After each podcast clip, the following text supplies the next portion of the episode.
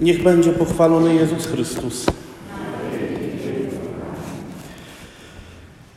Moi drodzy, kiedy przygotowywałem e, zamysł tegorocznych kazań pasyjnych, e, jak to zwykle u mnie pojawiło się kilka możliwości, z których ostatecznie wybrałem tę jedną, którą będę chciał się z Wami podzielić. Kazania pasyjne to jest dla mnie bardzo specyficzna forma, bo ona daje mi sześć kolejnych niedziel, w czasie których mogę poprzez sześć tematów przeprowadzić jakiś konkretny zamysł, przedstawić jakąś większą, bardziej rozbudowaną myśl, która niekoniecznie musi od razu wiązać się z męką Pana Jezusa. I tutaj już pierwsza uwaga dotycząca tegorocznego cyklu e, to nie będzie tak, że teraz będziemy się w każdym kazaniu pasyjnym pochylali wprost nad rozważaniem męki i śmierci Pana Jezusa. Raczej będą to tematy, które owszem nawiązują, ale nie bezpośrednio. Dlaczego tak? Głównym takim motywem, który pokierował mną przy doborze tematów właściwie przy wyborze głównego tematu, który potem rozbiłem na sześć kolejnych, e, to było takie spostrzeżenie, e, że współczesny człowiek, który z jednej strony coraz częściej spycha bardzo mocno e, Pana Boga na margines swojego życia, jednocześnie ciągle coraz bardziej wręcz poszukuje pewnych e, przejawów duchowości czy, czy sposobów na budowanie w sobie życia duchowego. I powiem szczerze, ja to widzę bardzo mocno wśród e, moich przyjaciół, znajomych. Ja to obserwuję na przykład, kiedy e, rano przy śniadaniu, słuchając radia, Słyszymy z proboszczem kolejne święto jakieś wybitne w stylu dzisiaj dzień pączka, jutro dzień rogalika, a jeszcze kiedy indziej dzień e, noszenia okularów w rogowej oprawie. I sobie tak myślę, im więcej tych, tego typu świeckich świąt, tym mam wrażenie większa pustka i większe pragnienie kogoś, kto je ustanawia, e, bo kiedyś był Pan Bóg. I to On wypełniał jak gdyby to pragnienie człowieka, żeby wypełnić swoją duszę, żeby człowiek miał czym duszę wypełnić. A teraz, kiedy ten Pan Bóg strzegł na margines, trzeba znaleźć dla niego jakąś, e, jakieś zastępstwo. I to jest jak gdyby jeden z tych aspektów. Inna rzecz, ja to też obserwuję poprzez literaturę, czy poprzez rzeczy, które się dzieją w telewizji, wielkie jakieś e, poszukiwanie duchowości wszelakich, od e, powrotu ku religiom pogańskim, poprzez jakieś aspekty szamanizmu popularne na różnych TikTokach, dziewczyny zwane młodzież, przez młodzież lekko prześmiewczo zodiakarami, zainteresowanie astrologią, albo nie astronomią, jakimiś horoskopami itd. Tak to wszystko jest mocne.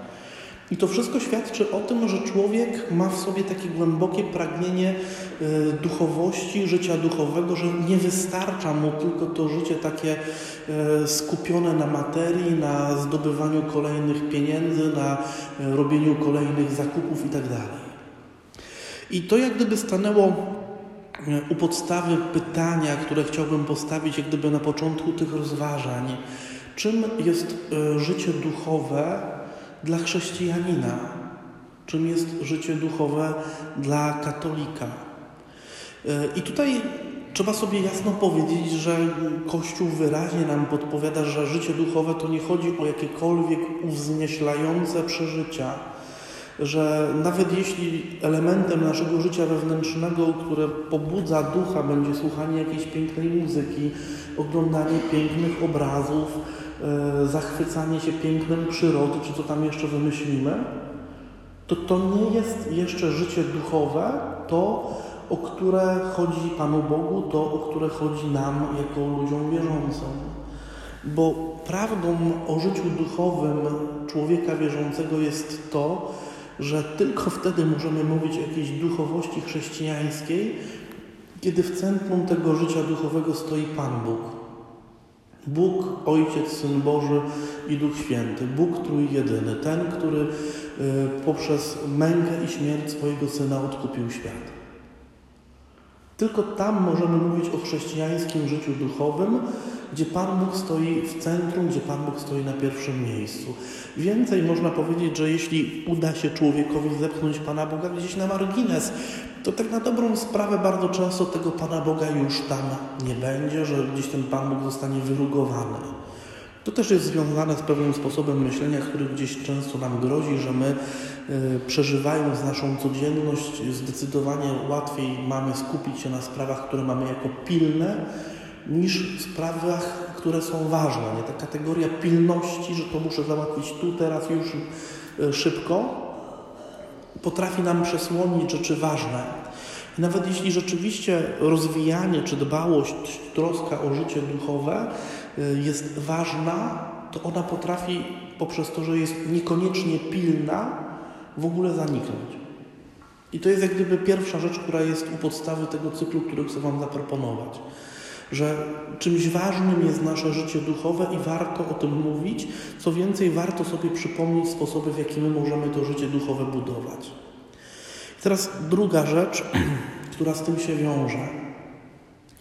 E, jeśli mówimy o budowaniu y, życia duchowego, o jakichś przejawach tego życia duchowego, to warto sobie jak gdyby zdać sprawę, że to się wiąże z pewnymi regułami gry. Tak bym to nazwał.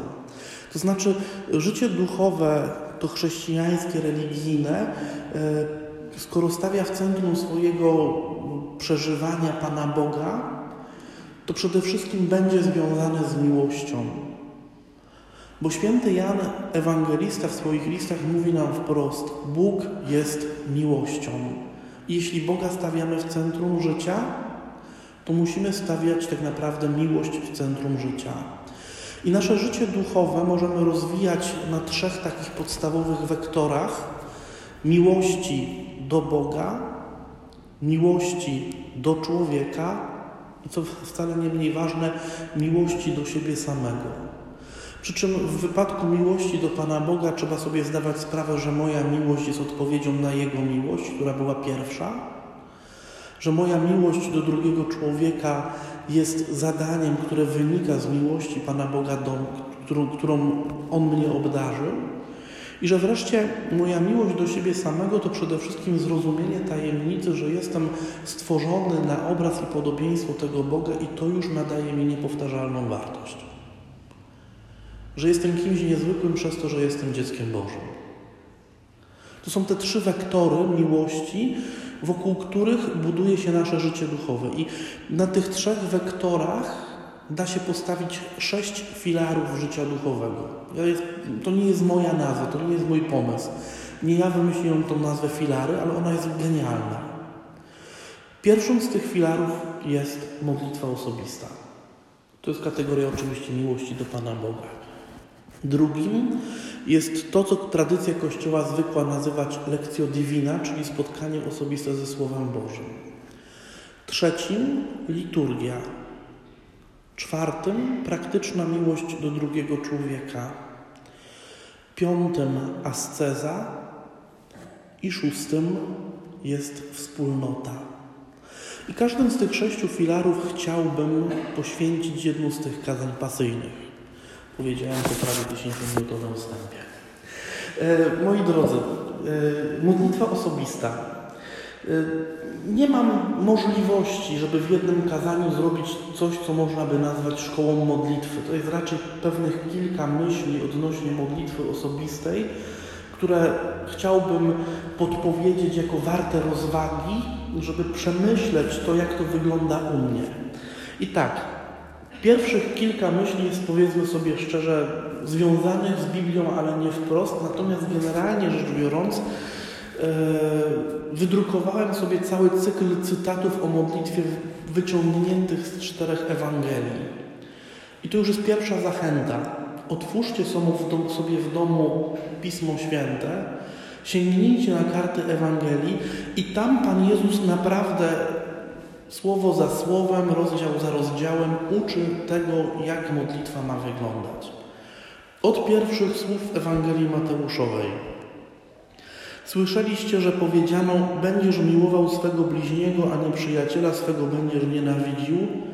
A ja wam powiadam, miłujcie waszych nieprzyjaciół i módlcie się za tych, którzy was prześladują. To są pierwsze słowa o modlitwie, które padają w Ewangelii Świętego Mateusza. I od razu stawiają nas przed ścianą e, zbudowaną z naszych czysto ludzkich przyzwyczajeń. Bo modlić się za swoich nieprzyjaciół to jest naprawdę wysoki poziom samozaparcia. To jest czasami przymuszenie się wręcz do tego, no bo naturalną reakcją na to, że ktoś mi źle czyni, jest zdenerwować się, jest próbować odwdzięczyć się pięknym za nadobne. Metodologia oko za oko, ząb za ząb się od razu gdzieś odpala. Naturalnym jest życzyć mu, żeby doświadczył tego samego zła, żeby doświadczył kary za swoje grzechy i co innego. Pan Jezus w pierwszych słowach o modlitwie, które wypowiada w Ewangelii Mateuszowej, mówi: módlcie się za nich. To jest niesamowita rzecz, ale jak ktoś by chciał y, poszukać dalej, to jak sięgnie do momentu, w którym Pan Jezus stanie na górze Kalwarii, to on zrealizuje te słowa co do joty. Ojcze, przebacz im, bo nie wiedzą, co czynią. To nie są u niego słowa rzucone na wiatr, tylko one zostały potem poparte czynem. I kiedy Pan Jezus zaczyna od tego, być może od razu stawia nam wysoko poprzeczkę, ale jednocześnie pokazuje, że w momentach trudnych modlitwa może być najlepszą odpowiedzią. Że nawet jeśli mnie całego nosi, to kiedy w cudzysłowie przymuszę siebie samego do tego, żeby ze szczerego serca pomodlić się za tego, który mnie krzywdzi, mogę osiągnąć jakiś duchowy rozwój. Zobaczcie, rozwijanie czegokolwiek zawsze wiąże się z jakimś trudem. Jeśli idę na siłownię i chcę, nie wiem, zrealizować plan pod tytułem yy, sześciopak czy tam kaloryfer na wakacje, to muszę się nad tym napocić. Nie ma innej możliwości. I być może Pan Jezus mówi, żeby rozwinąć życie duchowe w sobie, też musisz się czasami napocić, podejmując wyzwania trudne. A modlitwa za nieprzyjaciół jest trudnym wyzwaniem. Drugie zdanie o modlitwie Pana Jezusa. Gdy się modlicie, nie bądźcie jak obłudnicy. Oni lubią w synagogach i na rogach ulic wystawać i modlić się, żeby się ludziom pokazać. Być może to jest najważniejsze zdanie w tym całym fragmencie, żeby się ludziom pokazać. Kiedy się modlę, dlatego Pan Jezus mówi dalej, gdy chcesz się modlić, weź do swojej izdebki, y, to wiecie, to jest tak samo jak z okazywaniem miłości drugiemu człowiekowi. Pewne sposoby okazywania tej miłości powinny być zachowane dla albo wąskiego grona, albo dla prywatnych, że tak powiem, ścian swojego domu. Nie obnosimy się aż tak mocno z pewnymi sposobami okazywania sobie czułości i miłości, prawda? Tak samo jest z modlitwą. Ona ma wypływać z serca, z mojej miłości do Pana Boga, a nie ma być dla mnie okazją do pokazania się innym. Nie? Teraz Y, choćbym się w ogóle nie modlił, to o, idzie ten sąsiad, tamta sąsiadka, to ja teraz wyciągnę różaniec na środku ulicy i będę szedł z tym różańcem, nie dlatego, że to jest moja normalna praktyka i potrzeba serca, ale dlatego, żeby on mnie zobaczył. Nie, jeśli tak masz to zrobić, to nie rób tego. Modlitwa ma być czymś innym.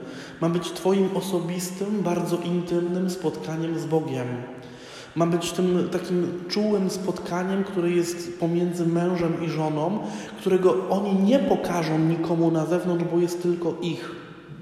Bo jest tak głęboko zakorzenionym sposobem miłości, okazywania miłości. Dalej. To jest coś, co myślę będzie gorszące dla niektórych. Ale to są słowa Pana Jezusa, nie moje, więc polecam do rozwagi. Na modlitwie nie bądźcie gadatliwi jak poganie. Słuchajcie, y, istnieje taka pokusa w każdym z nas, żeby liczyć modlitwę ilościowo.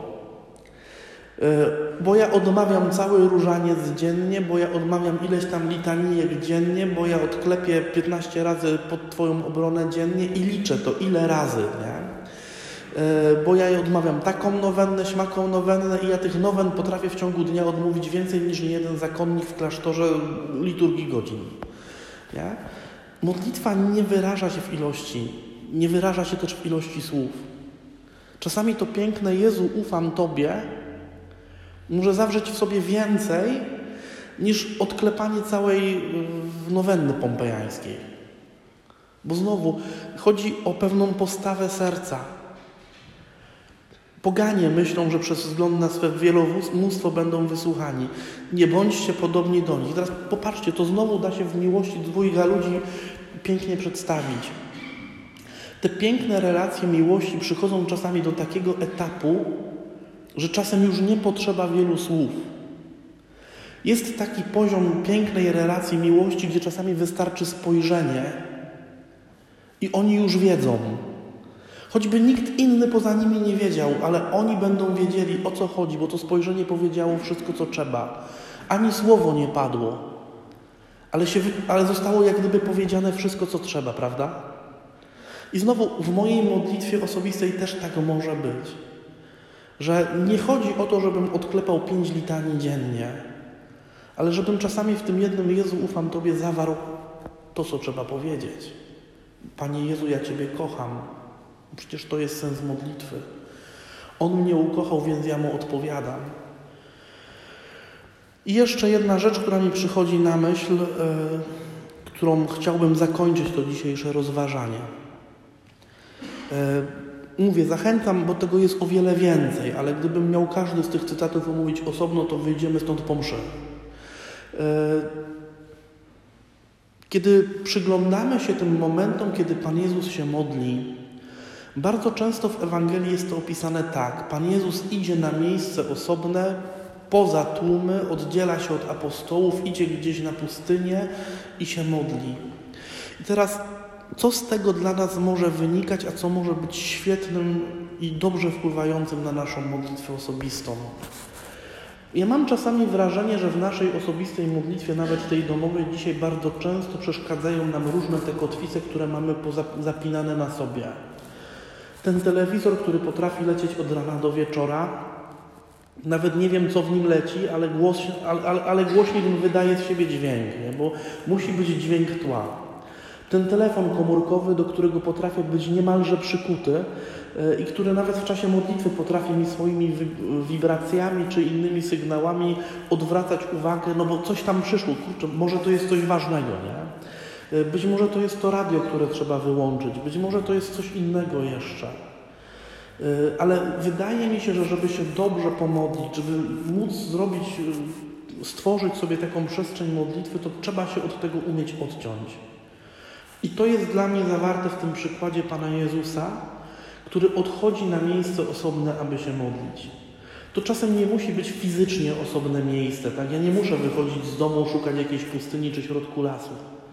Ale czasami właśnie chodzi o to, żebym potrafił wyłączyć, wyciszyć telefon, zostawić go w pokoju obok, y, fizycznie tym pilotem nacisnąć power, żeby to odciąć, co tam brzęczy gdzieś w tle i żeby przez ten taki fizyczny akt też odciąć to w głowie od siebie. Przez pięć minut mojej modlitwy świat się nie zawali. Przez pięć minut mojej modlitwy, choćby szef z pracy dzwonił, to i tak to się tam będzie działo. Jak oddzwonię po pięciu minutach, naprawdę krzywda mu się nie stanie. Ani mnie najprawdopodobniej, tak? To jest coś, co czasami musimy umieć sobie wyprodukować, wytworzyć wokół siebie. Ta przestrzeń osobna, w której będę tylko ja i On. Ja i Pan Bóg. Ten, którego chcę moją modlitwą uczcić. Ten, którego chcę moją modlitwą uwielbić. Ten, którego chcę moją modlitwą ukochać. I moi drodzy, to jest pierwszy filar życia duchowego chrześcijanina. Modlitwa, która jest rozumiana jako spotkanie miłości człowieka i Boga. I w tej miłości modlitwy ma się rozgrywać ta pierwsza, ten pierwszy filar. Niech to jest jakaś myśl, z którą pójdziecie na najbliższy tydzień, a potem będziemy chodzili dalej po tych filarach i zastanawiali się, co z nich jeszcze dla nas wynika.